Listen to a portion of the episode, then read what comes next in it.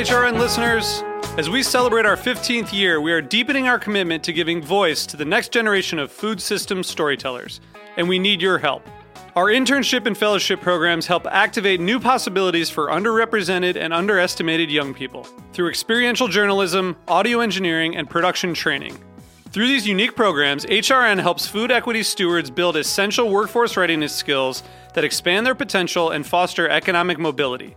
Please consider supporting these critical programs. And with a minimum donation, you can be entered to win a dinner for two at an amazing restaurant in one of eight cities and tickets to a concert at a great venue in one of those cities. We have incredible partners across the country who have donated, as they also share our passion for helping to educate the next generation of food systems storytellers. Check out heritageradionetwork.org slash 15 to donate and enter to win today. That's heritageradionetwork.org slash 15 to donate and enter to win today. And make sure you donate before March 31st. Thank you. This episode is brought to you by Wisconsin Cheese. Our Master Cheesemaker program is one of the only two in the world.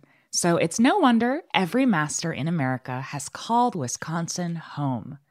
Find your next favorite cheese and meet our makers at wisconsincheese.com.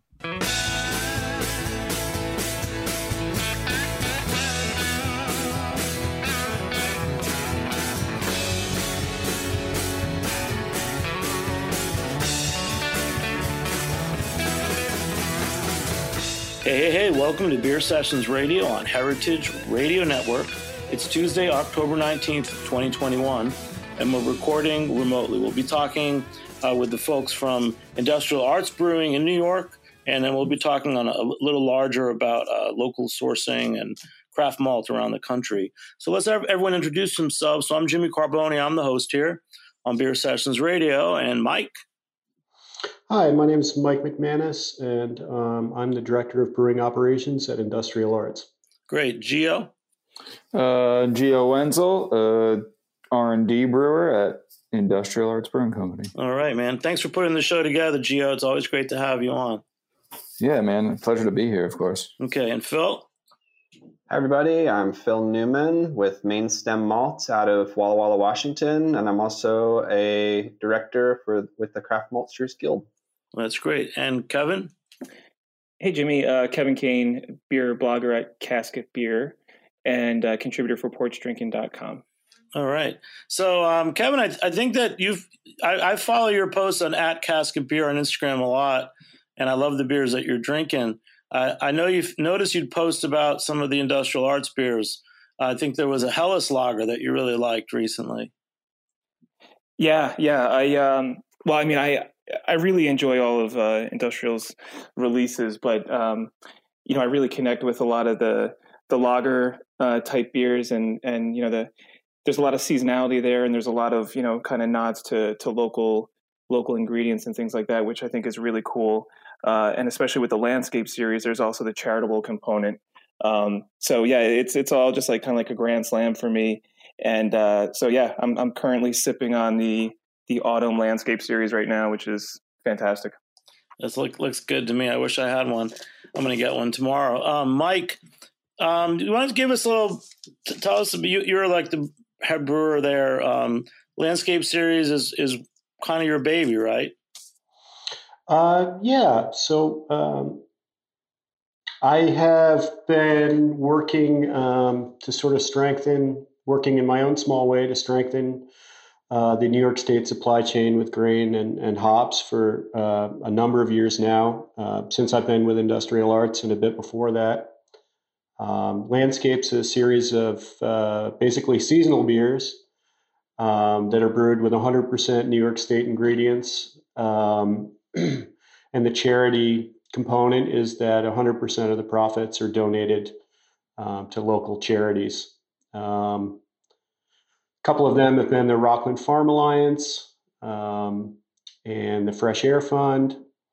Um, so, really, we want to create a positive feedback loop uh, where we can create uh, beers that are representative of what New York State has to offer, strengthen the supply chain, and also um, give back.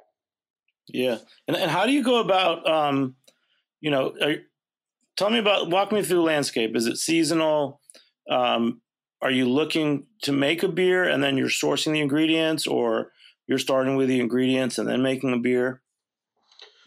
Um, we are letting, for the most part, the ingredients drive the beers. Um, so, um, you know, local ingredients afford us the opportunity to have a direct relationship with the, um, in some cases, the farmer, but especially the maltster and the people who grow the hops.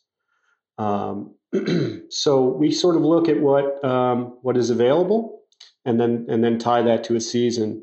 I think the, the first landscape beer we ever conceived of was actually a fermentation forward beer, sort of a um, a a saison, um, for lack of a better term. Um, that was a beer that we didn't feel extremely strongly about, and we sort of pivoted to um, conceive of these as lagers, which we think is just a more pure expression of what of the of the malt and hops, um, not let not letting any fermentation character getting in the way, but just making uh, some simple, balanced um, beers. Um, and, and uh, to, if if you had told me, you know 10 years ago that that a series like this would, would be possible in New York, I, I probably would have said you were crazy. But uh, we, we, we've, we've had a really, really good luck, um, you know, making this series successful and making it grow.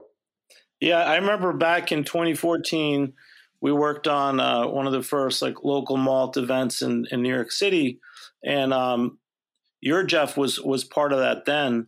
And for for years afterwards, most of the brewers were were saying that they really couldn't work with a local hop or malt, and they and they, I don't, I, I don't think. I'm, I'm just curious, like, at what point did Industrial Arts decide to do some of these special projects? Um, because you've got so, so, so, many of your mainstays like wrench and everything. Um, like, is there? Do you produce it in the same place? You know, just give me a breakdown of how the operations work um, when you do these special series. And maybe Geo can jump in too, because I feel like Geo um, might. Are you Geo? Are you developing like your R and D? or Are you working on some of the early recipes, or what are you doing now? Uh, yeah, I mean a bit of that. Uh, new recipes. Um, Mike's uh, just kind of tasked me too with uh, kind of, you know, taking another look at our all New York ingredient uh, hazy IPA, yes farms, yes beer, because you know, as Mike said, like uh, uh, we let a lot of the raw materials do the talking, and you know, hops are different every year. So uh, after selection this year, we're gonna alter that recipe slightly just to kind of showcase the the hops that we rubbed and selected from New York farmers. Uh, so a bit of that, and then I have been incorporating some uh, all New York beers into our state of the art series as well. Oh, that's exciting. Yeah. Um, Phil, I'm just jumping over to Phil too. Phil, um, you're based out in uh, Washington State, but you're, you're sourcing locally in, in, different parts of the country. Um, how does this like industrial art stuff fit into the trends that you're seeing? Sure. Yeah. Well, we we had the pleasure of getting to work with Industrial Arts last year during the pandemic. Uh, we sent them a a hulless barley pilsner malt that was a pretty special malt, and and one of the really one of the first of its kind in in the country, uh, and specifically made uh, for for brewers. I mean, really, it shines uh, for brewers that are that are using mash filters and and like not really benefiting from all the extra husk material that that your standard uh, you know two row or even six row barley variety malting barley varieties have so yeah it was like, innovation brought us together but but certainly and we were able to tie in um, was uh, we were hudson valley malt and and they basically uh, you know received and milled grain for uh, the grain that we sent out for uh, for industrial arts. But uh, I mean, if I if I had to summarize it, it's it's uh, like there are these all these craft maltsters are working a local to regional sourcing model in the various regions around the country. Uh, you know, the Northwest has definitely its own scene going on, connecting uh, local regional ag to local to regional uh, brewers and distillers, and then New York State, frankly, was was was a uh, an early pioneer in like really uh, you know setting setting a regulatory framework and incentive structure for for brewers in the state and distillers in the state to actually buy local and and like uh, catalyze this this new craft malt segment um, among other local ingredient sources like hops and even uh, like flour and all that. But uh, yeah anyways so kind of look to new york state as a,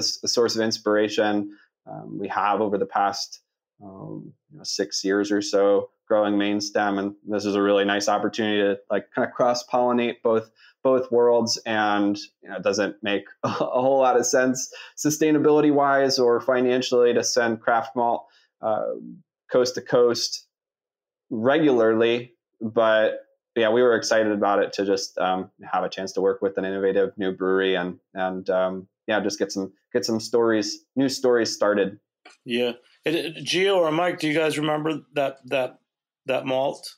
Oh yeah, we uh, yeah very fondly.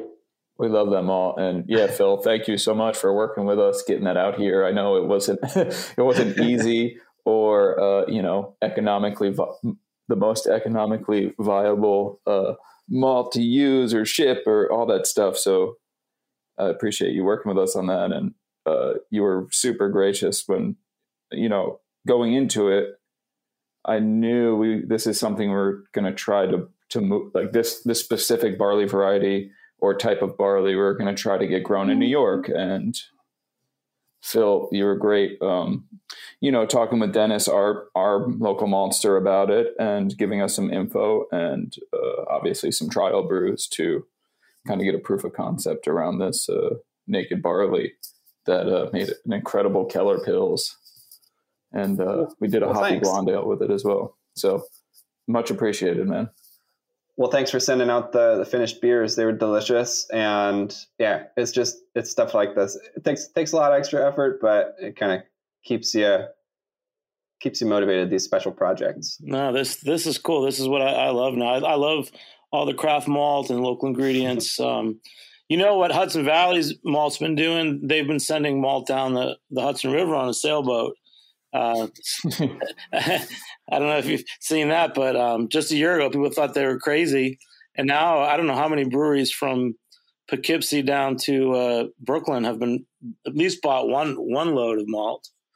Um, and they, so awesome. they, delivered them in Brooklyn by a, a horse-drawn carriage, so there was no uh, cars or trucks or anything involved. Yeah, no, it's it's it's quite interesting. You know, and um, Mike, Kevin, um, let's talk more about industrial arts because I, I, know you love them, and um, I remember it started with just like like the metric Pils and and this what was it the the tools? What's the tools beer? It was the tools the, of the trade. Tools of the trade, and you know it it it's I, I go everywhere in the whole Northeast. I'm, I'm, I'm seeing industrial arts everywhere. Um, is is that what you guys expected? Did you did you expect to to, to be making this much beer, and and getting the response that that you have over the years?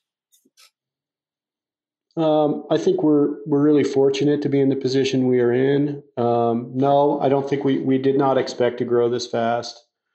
Um, you know, we we've been brewing for about five months in a brand new um, a brand new facility in Beacon, New York. So now we're actually operating two breweries. Um, we also did not conceive of making uh, exactly the beers we're making uh, uh, now in the beginning. So, tools of the trade, which is um, a really simple, uh, really simple pale ale, sub five percent, Simcoe, um, some whole cone Chinook and Cascade, was intended to be our flagship beer, um, and we were um, you know, it took us a it took us a while to start making some hazy beer, which is obviously a, a large part of what we do now, and and something that we've um, felt like we've learned a lot in the process. Um, but uh, you know, speaking of the landscape series and the New York State stuff, um, we're, we're we're looking at at about between four and five percent of our total volume with with that stuff. Um, but uh, it, it's it's certainly a unique opportunity to know everybody in the supply chain and to try to strengthen it. And um, in in an environment where um, where beer um, is obviously uh, global, its inputs are global and intertwined with so many market forces. Um, you know, we, we've seen what, what can happen with the aluminum supply and CO2. Um, it, it's it's we we think we're really fortunate to be in the Hudson Valley and to be able to use um, ingredients grown directly there in many cases. Yeah. Hey, uh, Gio, is it are you the one who's going and checking out the, the different hop farms and and all that, or is that different people on your team? A, a bunch of us actually do. I mean, our trip to Yakima this year uh, was, you know, Mike and I and Jess, who's our head brewer, and then you know we joined uh, some other industry friends out there. Um, but yeah, we try to incorporate the whole team as much as possible. And then for the New York selection this year, we were just tight on time, as Mike said. We're you know we just built this this big new brew house, and that still has some tending to. So Mike and Jess had to stay back, but uh, um, me, uh, I went up with uh, a brewer from Garnerville, John Clancy, uh, who's never rubbed hops before. So it's really nice to get, you know, some production staff involved and, you know, start getting their noses trained on, on, on rubbing some hops and that whole experience around evaluating raw materials. Uh, so yeah, and then we do some remote selection too. So we were able to get a bunch of brewers uh, from from Beacon involved in the Simcoe, Citra, and Mosaic selection this year as well. So, you know, everyone smells and perceives everything different. So, the more noses you have in the room, the more rounded uh, opinion you can kind of get on on a. Well, that's cool. It's also um, it's also training then too, isn't it? Always right. Always learning. No, you guys are. And um, Ke- Kevin, back to that autumn landscape. Let's talk about that beer. Um, Kevin, how does it taste to you? You know, tell us what it's like for you, and then we'll we'll ask um, Mike about how he made it. Yeah, I mean, it, it's uh, you know on the can here it says you know fest beer lager, so you know you, you kind of I don't know if it's intentional that that's supposed to indicate that it's not not quite a Märzen, right? So it's it's not um, as dark as as a Märzen, um, it's it's more like you know like a fest beer, uh, and it's got the alcohol. It's just under six percent, and it's just got. I mean, the, the, malt character is just fantastic. You know, the hops are there perfectly, and it, it's in balance with the malt. And uh, you know, it's something that it's a it's the kind of beer that works well like on a warm, you know, early autumn day. But it's also something that like on a crisp, cool night around a campfire also hits the spot. And um, it's one of my you know generally speaking I, I, love the summer landscape too but but the autumn landscape you know i think you guys over there always seem to to to nail it for me and, and for what i'm looking for this time of year. Kevin when just you as a consumer when when you drink i know it comes in a nice can do you drink it straight out of the can or do you pour it into a glass and what kind of glass do you use? Well uh so I am I am not a snob at all, and I certainly am more than happy to to drink this beer straight from the can.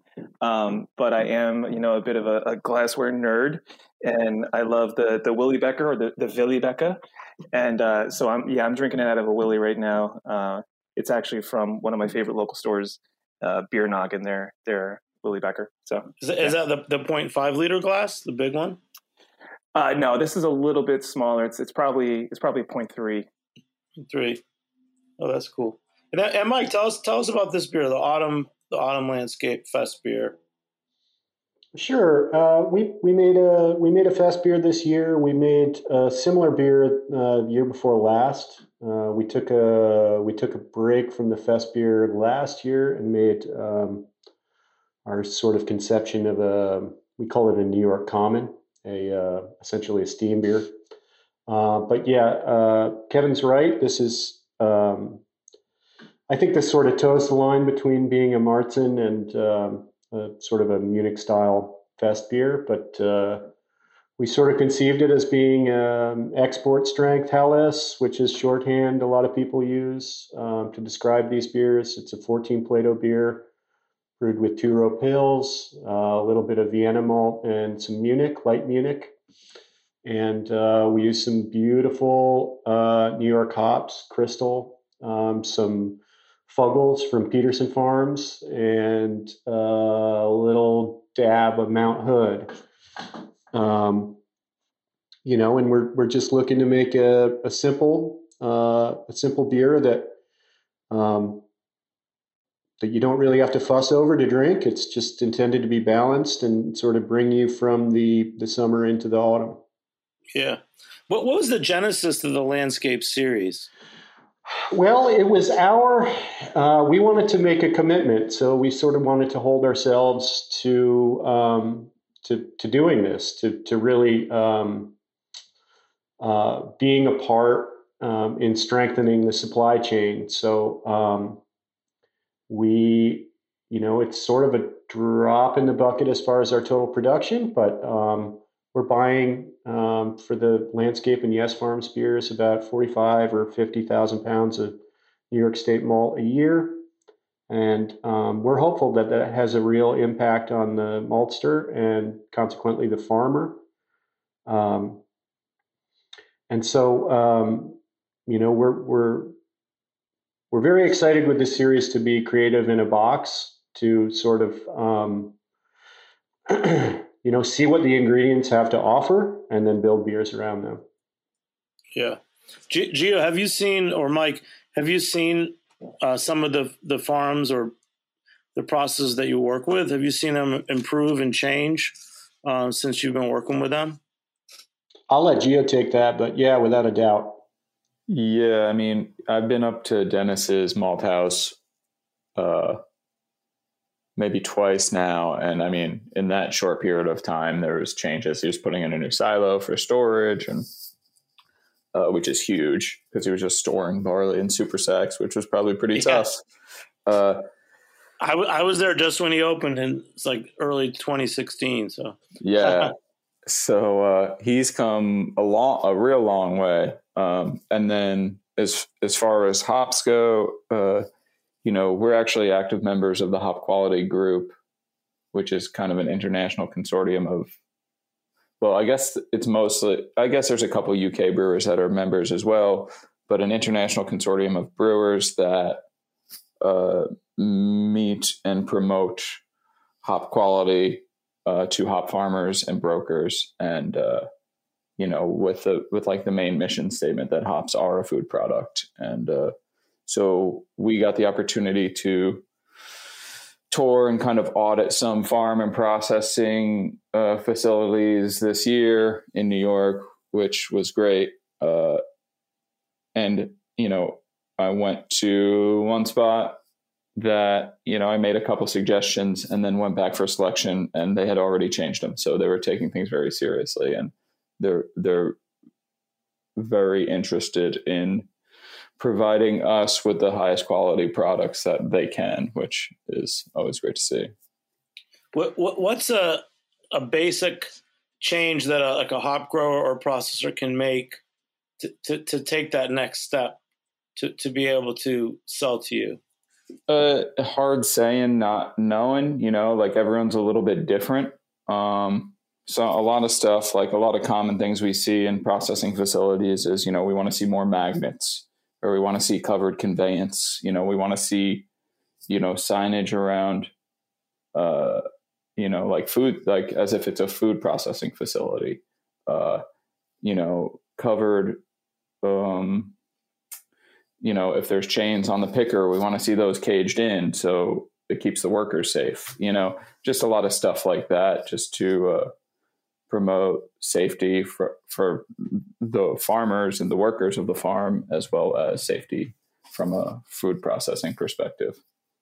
Uh, yeah, so it's typically a lot of little things, you know. I mean, we're looking for the same thing in New York State ingredients as we are um, and ingredients from uh, from Europe or the Yakima Valley, and that's that's quality and consistency. And um, um, as the as the farm bill has allowed um, some people to uh, to really grow their operations and become viable businesses. Um, the equipment has gotten better. Uh, the knowledge sharing has gotten um, a lot better. And uh, you know, 14 years ago, 15 years ago, uh, there there were there were farmers, you know, who were dropping off wet hops in a garbage bag and and, and sort of asking you to brew a beer with them, and we weren't quite sure what they um, what they were. And uh, there, there's some of that still, but um, I, it, the industry, um, with regard to hops and malt, has in New York has grown by leaps and bounds. And other states like Michigan are really, really, really um, um, have their share of, of world class facilities. Yeah, M- Mike, you're a real pro. Um, where did you start? And tell us a little bit more about your career. Um, I started brewing at uh, Ommegang. I was there. Uh, I held a couple positions in production, and then uh, I kind of did uh, what Geo does now there for a couple years. Um, at the end, I was there for about ten years.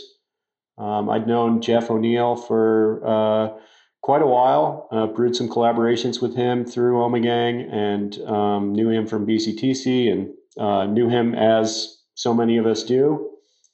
Um, and, you know, we talked kind of early on about uh, industrial arts, and I was fortunate enough to be employee number one. And, uh, you know, it's, uh, it's been a, it's been a real pleasure. Um, and I feel very fortunate to work with people like Jeff and, and Geo, both Jeffs. That's great, man. And Jeff, I, know you're from way back in Kingston when you worked at Keegan's. And then you went out west. Where where were you working for a few years? Yeah, so I started at Keegan's when I was in high school. D- dream job, right? Uh, and then, uh, you know, I did 11, 11 years there, almost 12, and then uh, went out to Colorado, to Fort Collins to work for New Belgium Brewing Company. Uh, spent some time there in the cellar, in the wood cellar, and then opened up they opened up like a little auxiliary pilot in Denver in a hotel in downtown Denver. So I uh, pretty much managed that small 10 barrel system. And not too long after that, uh, felt it was kind of time to move back east. And, you know, as Mike and many of us have known Jeff, anyone in the New York beer scene, uh, from the early days definitely know who knew who Jeff was. So, uh, you know, he was obviously uh, we've always we've always kind of been in communication anyway, and said he had an opportunity for me back home. So, uh, you know, I packed my bags and headed back east. Yeah, I mean, I mean, Jeff, Jeff O'Neill's legacies. I mean, to me, that's like the whole arc in New York State beer, right? It's like from Ithaca, Flower Power IPA, and then Peak Peekskill, and just kept winning all the best best awards. Um, we love his beer. So I'll tell you a funny story. I remember it was must have been four years ago around Memorial Day weekend, like 2017. I had, I had on the DeCiccos. I had Joe and Chris DeCicco on. And I asked Joe a funny question. I said, Joe, Memorial Day weekend, what are your top SKUs? And he, and he said, well, number one was Ray's toma- Rao's tomato sauce in the can.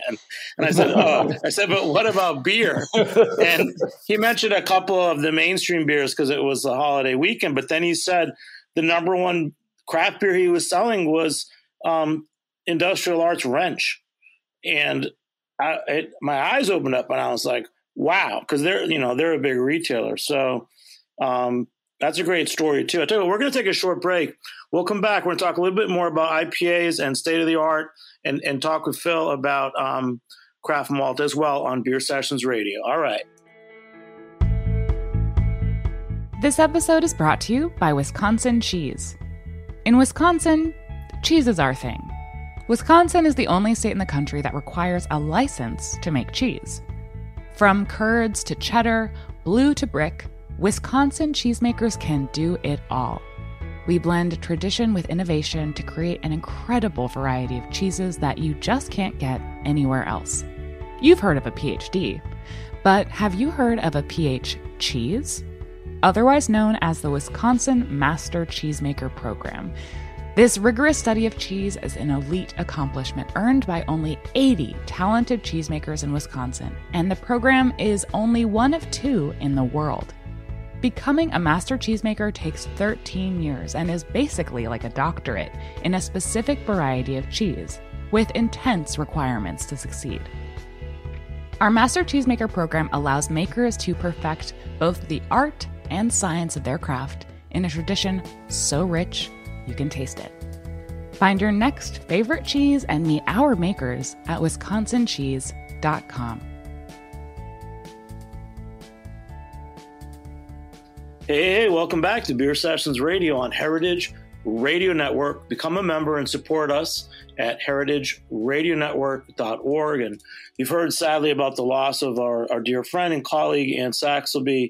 You can support uh, the Anne Saxelby Legacy Fund in her honor go to www.slowfoodnyc.org slash Saxelby slash. And uh, we are really um, saddened by her loss. But again, you can support the San- Anne Saxelby Legacy Fund at Slow Food USA. So we're talking about source and local ingredients. Uh, Mike and, and Geo from Industrial Arts. Um, I wanted. We were just talking about the IPA and the legacy of Jeff O'Neill. Um, does the state of the art series kind of have have some of that for you guys? I, I noticed um, talk about Jeff's friends, John Segal and Segal Hop Ranch. I noticed one of your state of the arts uh, features hops from Segal Hop Ranch. yeah, I mean, John has become a, a good friend of us all. Uh, you know, we love his hops, so uh, we love supporting him. And he had this experimental that we rubbed on the table, and it uh, it smelled like grape. It was super interesting, and you know, we wanted to make a couple beers for a few hop suppliers out there um, utilizing some of their uh, varieties. And uh, John was definitely one of them. I think it was 25, 24 we used in a in a pale ale. Well, basically, a, uh, we put it in a tools of the trade malt bill and just subbed subbed his experimental hop. Um, and for our listeners who don't know, sorry, John Segal, his dad is Segal Hop Ranch. It's like third generation, originally a New York State hop producer. Um, way back, I think in the 60s or 70s, they, they were one of the first to develop the Cascade hop, and it was used in the Anchor um, Liberty Ale. So there's a lot of history in, in that brand. Um, yeah, so tell us how this this state of the art beer with, with, the Segal Hop Ranch hops. Um, uh, that was yeah, pale ale um, that we dry hopped with uh, an experimental variety that we just that that rubbed really nice, and we like the aroma, and it's uh, in the beer. It turned out super delicate and nuanced, and we're pretty happy with it. We also made a. Uh, we made two beers, um, two wet hop beers this year. Uh, one with Chinook from uh, Weathertop Farms um, in New York, and another uh, very similar, um, very similar malt bill we made with uh, some wet hops from Segal Ranch as well. And both of those beers presented really differently. Um, John, we just had lunch with John on Friday. John John comes by Garnerville. He always brings uh, about a hundred sandwiches from, uh, an, Ita- from, an, Italian deli around the corner, um, and uh, we we laugh and enjoy a couple beers. And we just happened to be packaging this uh, uh, Washington Wet Hop beer um, last Friday, so we all had the opportunity to to drink it together. And I think. Um, uh, both both Chinook versions, the New York version and the and the Washington version, made excellent um, individual beers, and um, it's something we'd like to explore a little more. Um, the local variation uh, of, of of different varieties versus what you what people have come to expect from these varieties from Washington and Oregon and Idaho. Wow, man! Hey, Kevin, have you had that new state of the arts yet? I haven't. No, no. But uh, yeah, I'm looking just hearing about this uh, industrial wet hop beer. I'm, I'm excited uh, to to see that and try that. Yeah. Hey Phil, let's go back. Let's go to craft malt. Um, Let's do it. Seems that hops is, is on everybody's, you know, label. you know, we're just we just talked about experimental hop and a beer that was made with it. Um, wh- where's craft malt? You know, are are are are we putting the the names of the malts or the source of the grain on labels and where where are you going? Where's the craft maltsters guild going with everything? It's a really good question. So, uh, yeah, I've I've personally had the pleasure, and Mainstem has had the pleasure as a business of, I would say, being being a second wave craft maltster. So being able to like come in at a time where the the first waivers, like I would say, you know, Riverbend Malt and in um, in Asheville and and like Valley Malt in Hadley, Massachusetts, like they've this they took care of uh, them and others took care of a lot of the the really beastly challenges like uh figuring out how to train craft maltsters and and uh and also establish like a way for malts to craft maltsters to send malt away and get uh, both grain and malt away and get uh, certificates of analysis um, within the country. And anyways, a lot of a lot of great things that we didn't have to solve ourselves. But um, then this is like circa uh, we started planning Mainstem back in 2014 and plugged in pretty quickly to the uh, the Craft Maltsters Guild. And I guess over the years, it's always the you know the, the years since it's it's felt like man, craft malt is just such an obvious thing to take off.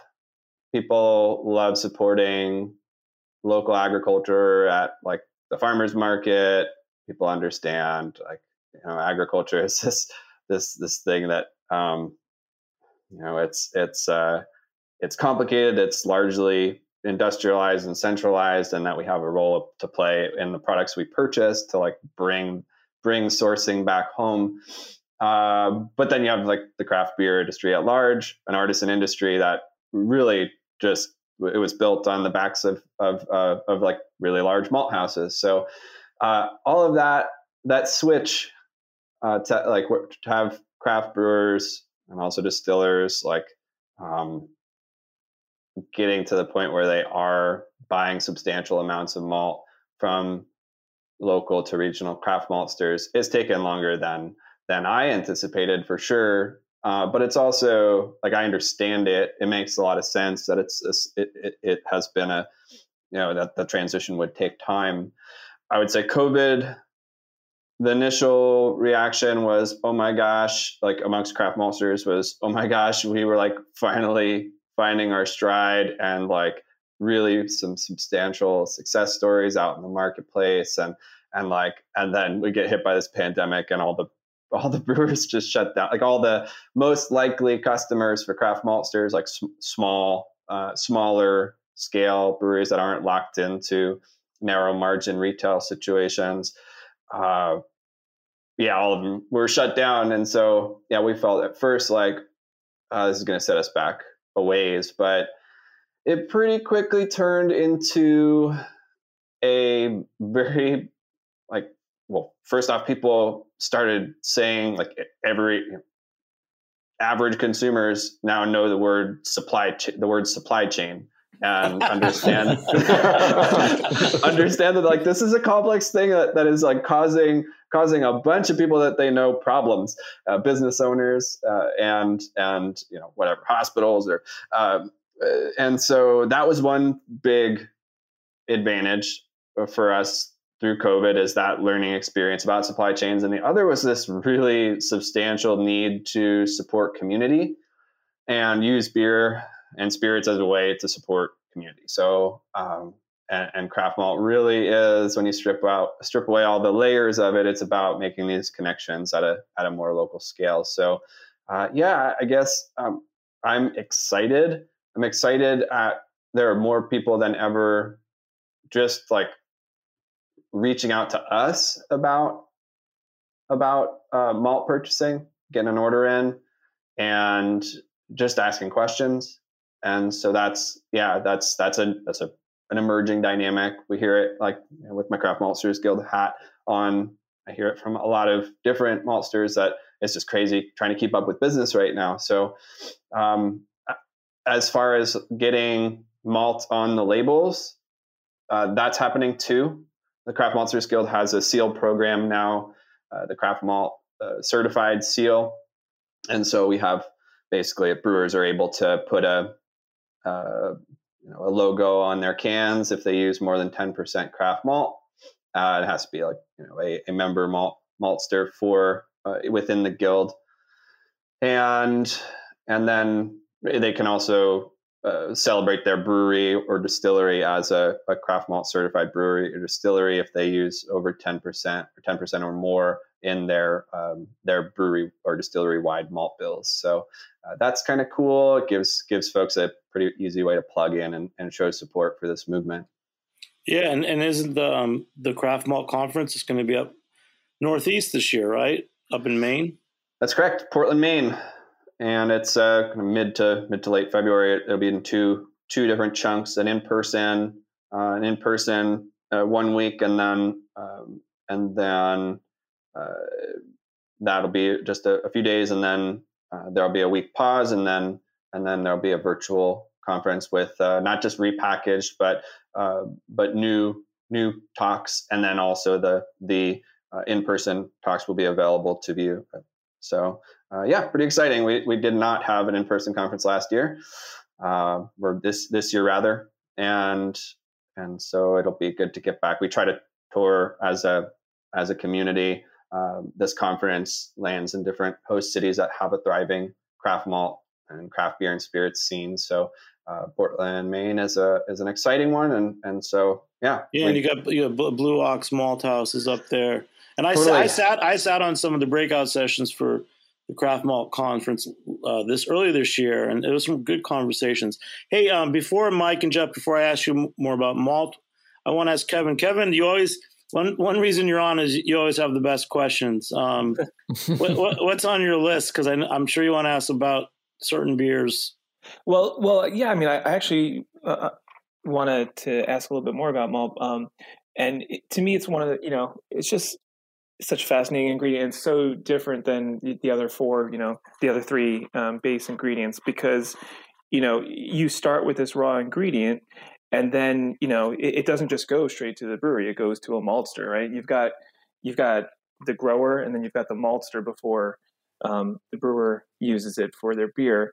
And to me that that's you know interesting. It makes it unique. You've got these different skilled people that are uh, you know working on this ingredient before it's used in the beer. So I'm, I'm curious like from phil's perspective and also from mike and geo's perspective like where do we need to go or what needs work um, you know to to keep keep improving malt for brewers in, in, in the beer industry here? Is it is there more of an issue getting farmers to grow like good quality grain, or is it do we need like more skilled maltsters um, that are cranking out you know good stuff for brewers to use? Good question. Good question. so what's to go first, Geo or Phil? I'll take a first crack at it. Uh, I guess stepping back a little bit, agriculture at large has sort of um, it's split into two modes kind of small really small scale localized uh, production and pro- like a uh, grow- growing and processing of things and then uh, like mega scale centralized um, you know uh, largely uh, large region or global uh, extent. So there's like a there's a really big void in the middle for for capacity to like efficiently get crops like malting barley or other other malting suitable grains um, grown stored pre-processed in this case malted uh, and and like and delivered at the right times that customers would need it um, that's that's there's a, there's a lot there. And so storage capacity becomes really important. So a farmer it's fairly easy to find a grower to to grow malting barley i think in in most in most states, uh, and and in a lot of states, there's a decent enough chance that you'd get a good quality. But like the trick of of of um, then kind of uh, the commodity market just sucks up crops as soon as they leave the field, by and large. But but a specialty industry like craft malting or malting in general, uh, you really need to like take that grain out of the hot seat, get it into storage. Uh, often that happens on farm. Uh, you know, you get it assessed for quality. You set up a delivery schedule for when you know when that's going to be sent off to go get cleaned. Typically, cleaning on for craft maltsters right now is not handled on at the malt house, so it's like this other step, and so there's trucking involved, and uh, and and so um, there's a lot of these like relatively straightforward, seemingly simple uh, obstacles or or uh, infrastructure pieces that that just need to be built out. Uh, and until we get them built out, it's like you have maltsters storing, um, as I think uh, Geo or or it was Geo or Mike said it, but uh, yeah, yeah, maltsters storing like raw grains in super sacks, like large amounts of super sacks, uh, and and which is problematic and at the very least uh, awkward. And and and when you're like until you overcome that, then prices are like it costs a lot. It costs a lot to to turn grain into malt when you're doing it um, awkwardly. And so yeah, I think it's it's like this uh, this balance of kind of getting kind of the industry craft malt picking itself up enough to where it has something to offer not perfect and then having folks like industrial arts that are willing to say yeah you know what we have high standards but we also want to be part of like this um, this process of of of building out new solutions to make this more viable yeah. and then you yeah you dance around for years and then eventually you have a you have a bona fide industry no, it's great to see you know where you guys are at. Mike or Gio, do you want to say anything else about um, that question about malt? Um, what uh, what Phil said regarding storage, I think, is really important. So, um, with some of our local maltsters, we've seen um, a real change in their uh, mentality, and and and really uh, additional storage has allowed them to sort of sleep at night. Um, uh, because they can get um, malt in a bin that was designed to hold malt and keep it at the proper moisture and temperature. And um, that allows them to sort of uh, hold true to the promises they've kept to the farmers. Um, you know, I, I, I, would point to one thing this year that happened um, this past growing season. So we we um, in in making these landscape beers, we we'd grown a particular affinity to uh, locally grown six row malt. And that sort of steered the production of uh, really drinkable, uh, balanced, true to style, sort of continental style beers. Um, it was nearly impossible for us to get six row malt in New York um, uh, just recently because of, uh, you know, in, in some parts of the state, we had 21, 22 days of rain straight uh, before harvest.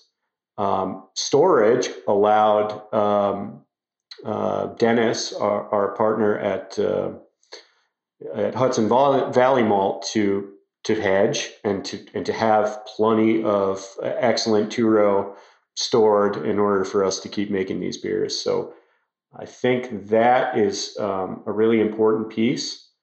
Um, I think also uh, some of the the people involved in um, making sure that property proper quality control happens. Uh, Hartwick College has done a, a, great job in their beverage center, um, and um, and uh, making sure that uh, everybody's on the same page about what grows well here, what should grow here, um, and and the difference between feed barley and malting barley.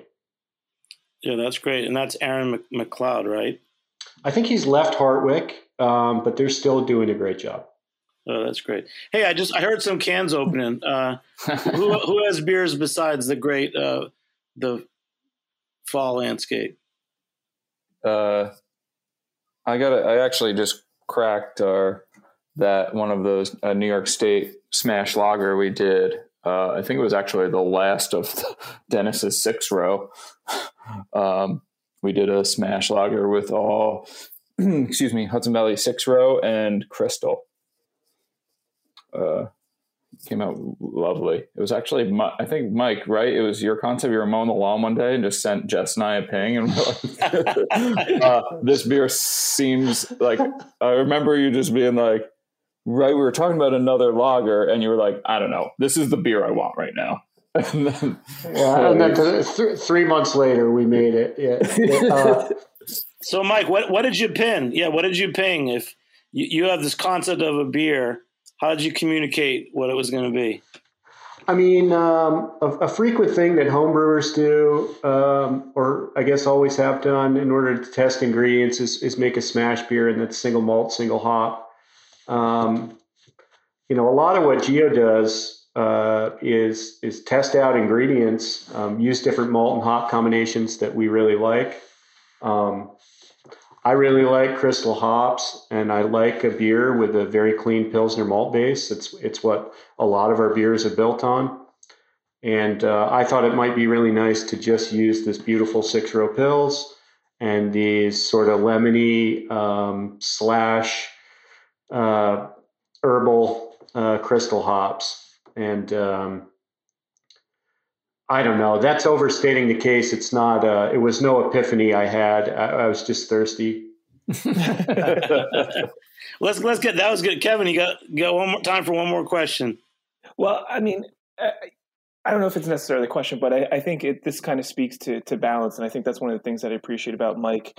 Uh, you know, and what you're doing, and, and everybody that you have under you there is is striking balance, right? And so doing like a smash beer, you know, we look for balance. A lot of us look for balance. Maybe not everybody. Some people, some people like I don't know crazy stuff, but um, that's not necessarily what I'm looking for necessarily. So, um, but with a smash beer, it's it's hard when you're when you're dealing with one malt, one hop, how to to to skillfully be able to execute a beer um, that's balanced, right? And then and then in particular to do it from like one geographic area, like to do it just from New York State um, that that's a challenge, and that takes that takes a lot of skill. And I think it demonstrates, um, you know, again, skill skill from these brewers, and it's awesome to see industrial arts uh, that you know doing that. And you know, I, I hope to see more. You know, I, am in New York, so maybe I'm a little biased, but I hope to see more New York breweries um, doing it because it's it's you know it's super enjoyable and.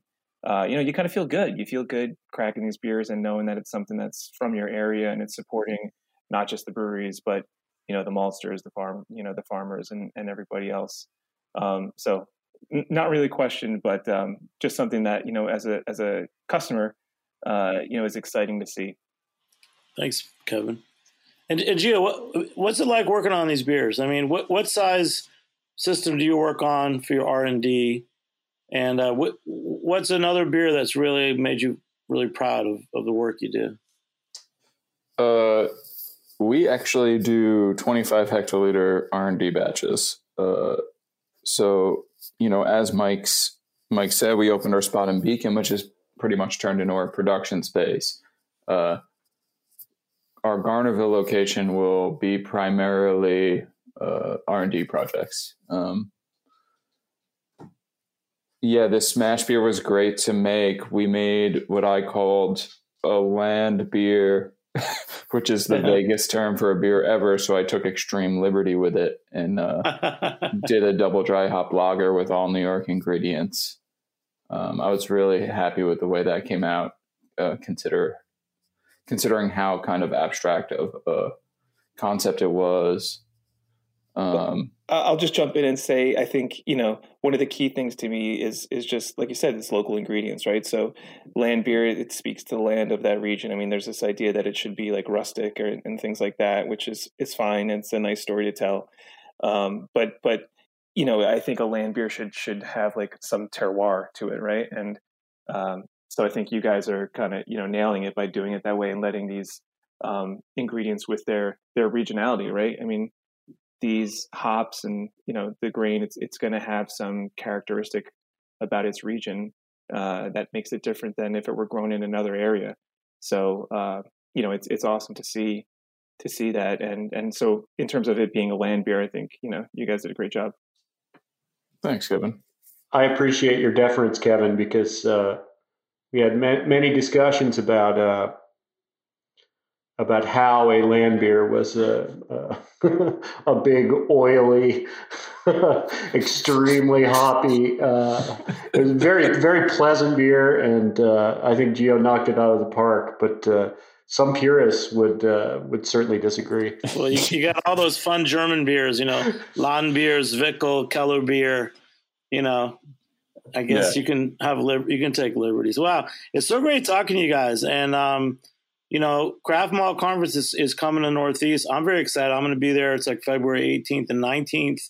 I know Allagash is is kind of big part of it being there, and Blue Blue Ox Malt House up in Maine. You wouldn't really think of it if you haven't heard of them, but um, it, it's it's really exciting. And Phil, thanks for talking about this. You're the second wave of craft malt. I do remember when Valley Malt was just starting, and and it was it was 2014. I mean, literally, she had we had 20 New York State breweries making a batch of beer with her with malt that was from New York and had to be malted in Massachusetts back then. I remember Jeff O'Neill was like made something amazing, but he also was like basically said that, it, he, that you know he was not ready to to brew with the, the local malts yet.